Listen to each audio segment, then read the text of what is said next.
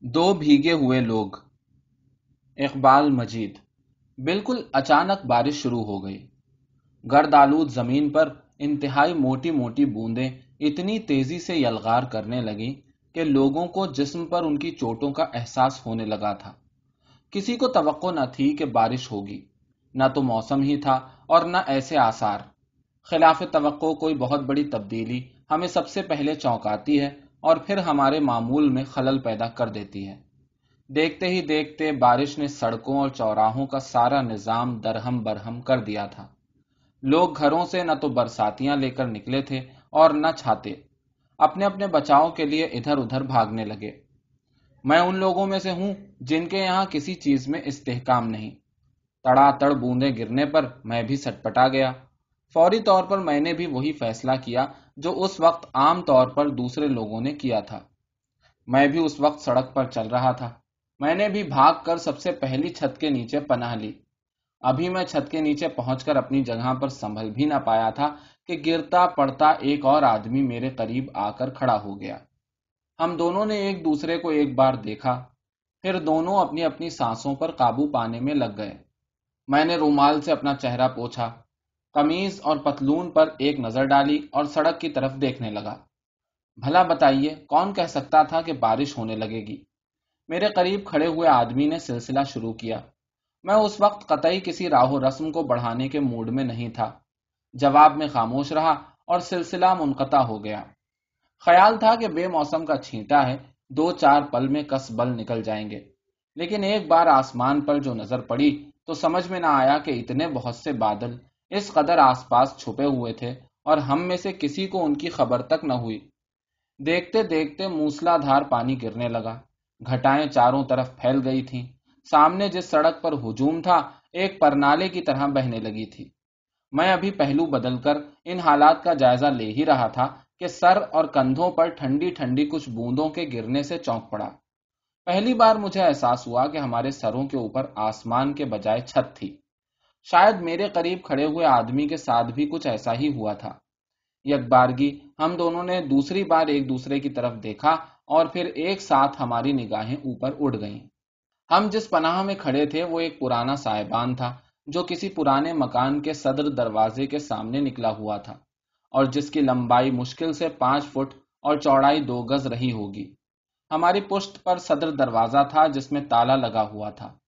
صاحبان کی چھت پرانی وزا کی تھی، جس کی بوسیدہ دھنیاں نیچے کو جھکی پڑ رہی تھیں اور ان پر پانی کی بوندیں چمک رہی تھیں۔ دھیرے دھیرے یہ بوندیں موٹی ہوتی جاتی اور جب اپنا وزن سادھ نہ پاتی تو پکے ہوئے آم کی طرح پٹ سے گر پڑتی۔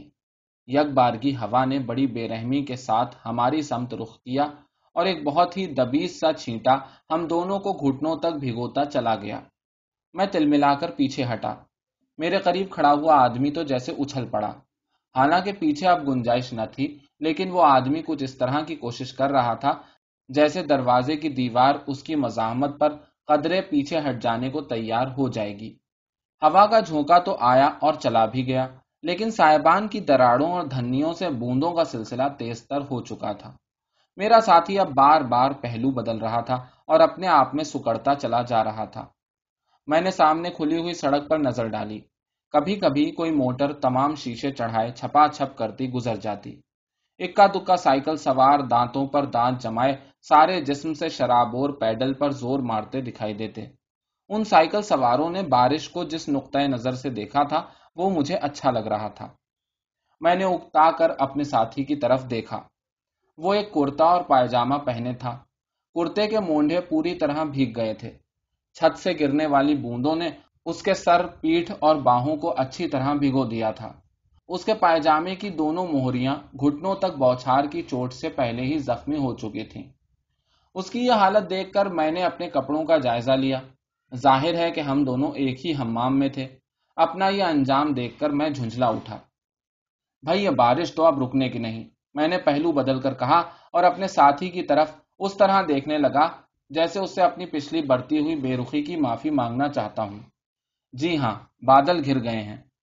اور یہ بھی جگہ کچھ محفوظ نہیں دکھائی دیتی۔ یہ کہہ کر میں نے چھت کی طرف دیکھا۔ اس نے بھی دیکھا اور ایک بار پھر ہم دونوں کی نظریں ملی دراصل میں اب اکتانے لگا تھا۔ میرا جی چاہنے لگا تھا کہ وہاں سے نکل بھاگوں۔ مجھے سڑک پر اکا دکا لوگ اس پانی میں جاتے ہوئے دکھائی دے رہے تھے۔ ابھی میں الجھ ہی رہا تھا کہ میرے سر پر پھر کچھ بوندے گری میں نے جلدی سے پہلو بدلا، لیکن ساری چھت ہی شاید ٹپک رہی تھی۔ جس طرف بھی میں سکڑتا بوندے میرے تعقب میں لگی رہتی۔ یہی حال اس اجنبی کا بھی تھا۔ وہ بھی بہت تیزی سے اس مختصر سی جگہ میں کئی بار اپنی پوزیشن بدل چکا تھا۔ آخر کو میں جھنجلا کر اس سے مخاطب ہوا۔ آئیے ہم لوگ نکل نہ چلیں۔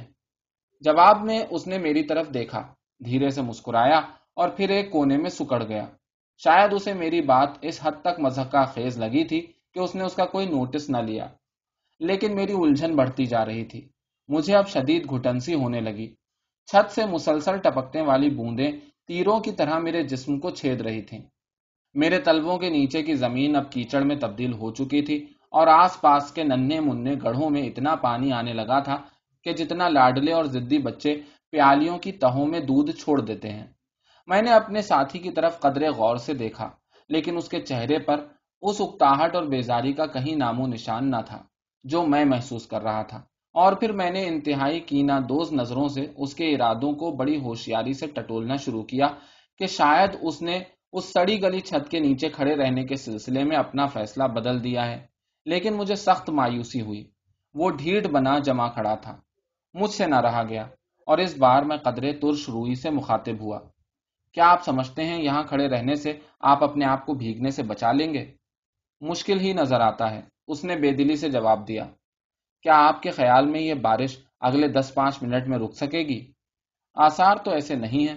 اس نے پھر الفاظ چبا چبا کر جواب دیا۔ تو پھر یہاں جھک مارنے سے فائدہ؟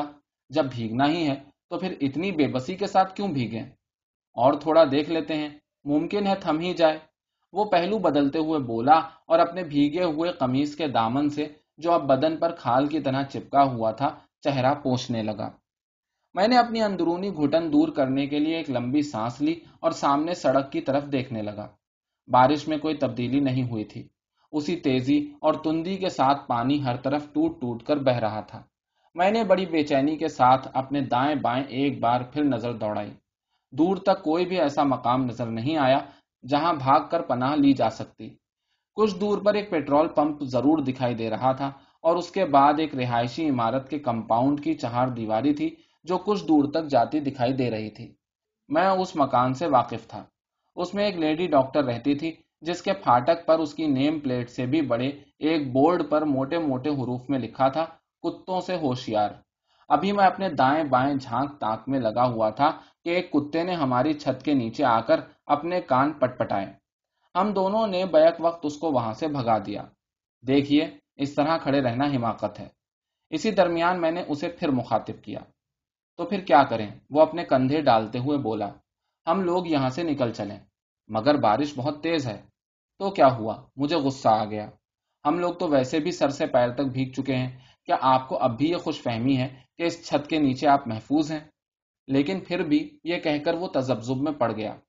خیر صاحب، میں تو اب یہاں ایک منٹ نہ رکوں گا، میں تو چلتا ہوں۔ جیسی آپ کی مرضی۔ یہ کہہ کر اس نے اپنے آپ کو اور سکیڑ لیا۔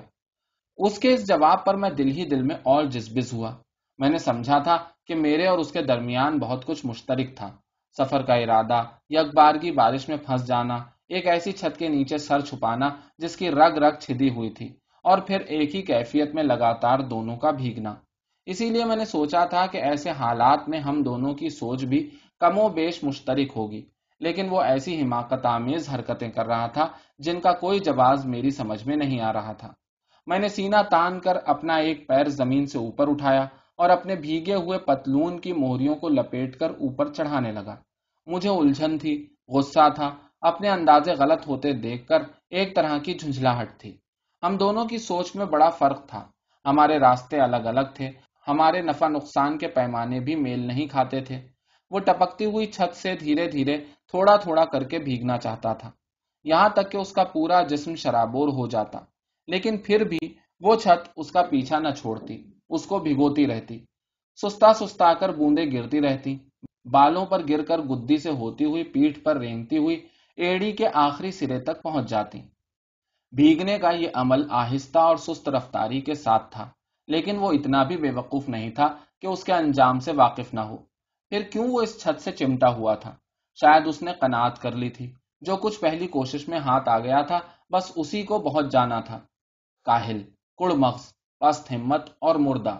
میں نے زمین پر تھوکا اور والہانہ انداز میں دھڑ دھڑاتے ہوئے پانی میں سینا تان کر نکل کھڑا ہوا۔ میں نے پھر پلٹ کر نہیں دیکھا۔ ہوا کے تیز جھونکے اور بوچھاروں کے تیز تماچوں نے میرا استقبال کیا۔ کاوش، ایکسپلوریشن، تلاش، یہی زندگی ہے۔ میں نئی پیڑھی کا آدمی ہوں۔ میری سوچ میں بڑا فرق ہے۔ چھت دھیرے دھیرے اب بھی ٹپک رہی ہے۔ دھیرے دھیرے بھیگنا اور بھیگے ہوئے بدن پر دھیرے دھیرے ہوا لگتے رہنا تو اور بھی نقصان دہ ہے۔ اسے ضرور ٹھنڈک لگ جائے گی۔ مجبوری ہے۔ ہم سب اپنی اپنی پسند کی موت مرنا قبول کرتے ہیں۔ ہمارے اپنے اپنے سلیکشن ہیں۔ ہر آدمی کینسر سے مرنا نہیں پسند کرتا۔ جس طرح ہر آدمی ریل سے کٹ کر مرنا پسند نہیں کرے گا۔ لیکن اگر اسے ٹھنڈ لگ گئی اور ڈبل نیمونیا ہو گیا اور وہ مر گیا تو سب کیا کہیں گے؟ بے وقوف۔ ایک ٹپکتی ہوئی چھت کے نیچے سارا دن کھڑا رہا، اس امید پر کہ شاید بارش تھم جائے۔ کام چور بد خسال اور ناکارہ روحوں کا یہی انجام ہوتا ہے۔ یہ سوچ کا فرق ہے۔ بات یہ ہے کہ ہم زندگی کو کیسے دیکھتے ہیں۔ مرنا تو سب کو ہے۔ یہ اتنا اہم نہیں۔ اہم یہ ہے کہ ہم کس طرح مرتے ہیں۔ بالکل ٹھیک ہے۔ اس پر بات کی جا سکتی ہے۔ ایک اچھا موضوع ہے۔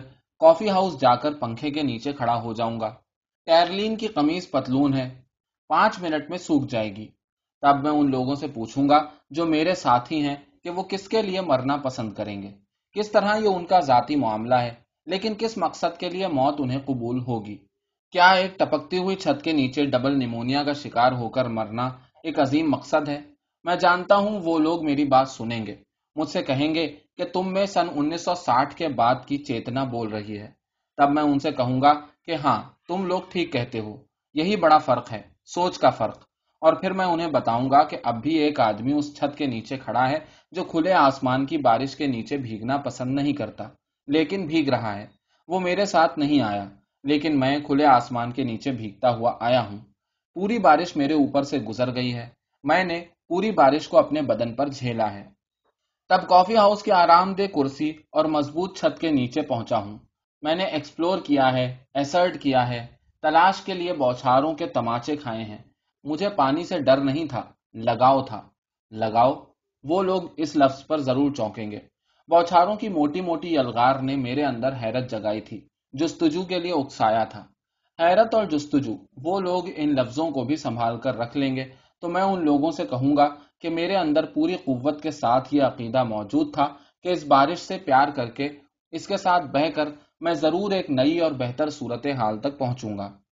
عقیدہ، وہ اس لفظ کو بھی جلدی سے اپنے قبضے میں کر لیں گے اور پھر وہ اس بھیگتے ہوئے آدمی کی طرف سے لاپرواہ ہو کر مجھ سے چھینے ہوئے چاروں لفظوں کو کنجوس کی طرح دھیرے دھیرے نکالیں گے۔ لگاؤ، حیرت و جستجو اور پھر عقیدہ۔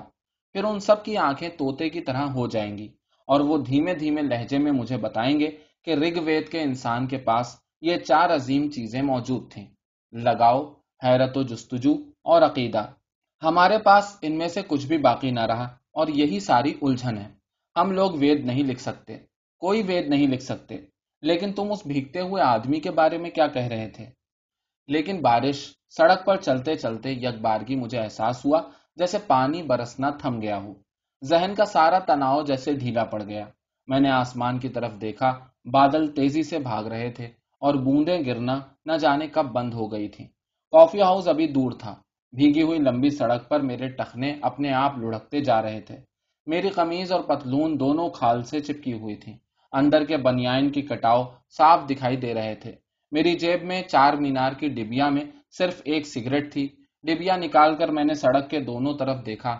کچھ قدم آگے سڑک کے ایک کنارے پر چائے کی ایک دکان دکھائی پڑی، جس کی بھٹی کے کوئلے پانی کی بوچھار پا کر اور سرخ ہو گئے تھے۔ ہوا اب بہت ٹھنڈی تھی۔ سرخ سرخ انگاروں والی بھٹی کے پاس کھڑے ہو کر میں نے ڈبیا سے سگریٹ نکالی جو پوری بھیگ چکی تھی۔ سگریٹ ہوٹوں سے لگا کر میں بھٹی کے قریب کھڑا ہو کر اپنے کو نچوڑنے لگا۔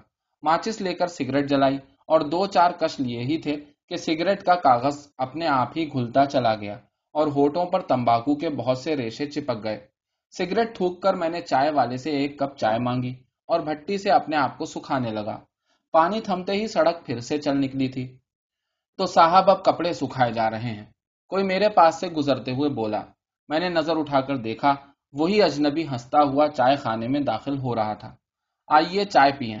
ایک کرسی پر بیٹھتے ہوئے اس نے مجھے اندر آنے کا اشارہ کیا۔ میں قریب ہی بیٹھ گیا۔ ہوا بڑی تیزی سے چل رہی تھی۔ میرے کپڑے کی نمی اب قدرے کم رہ گئی تھی۔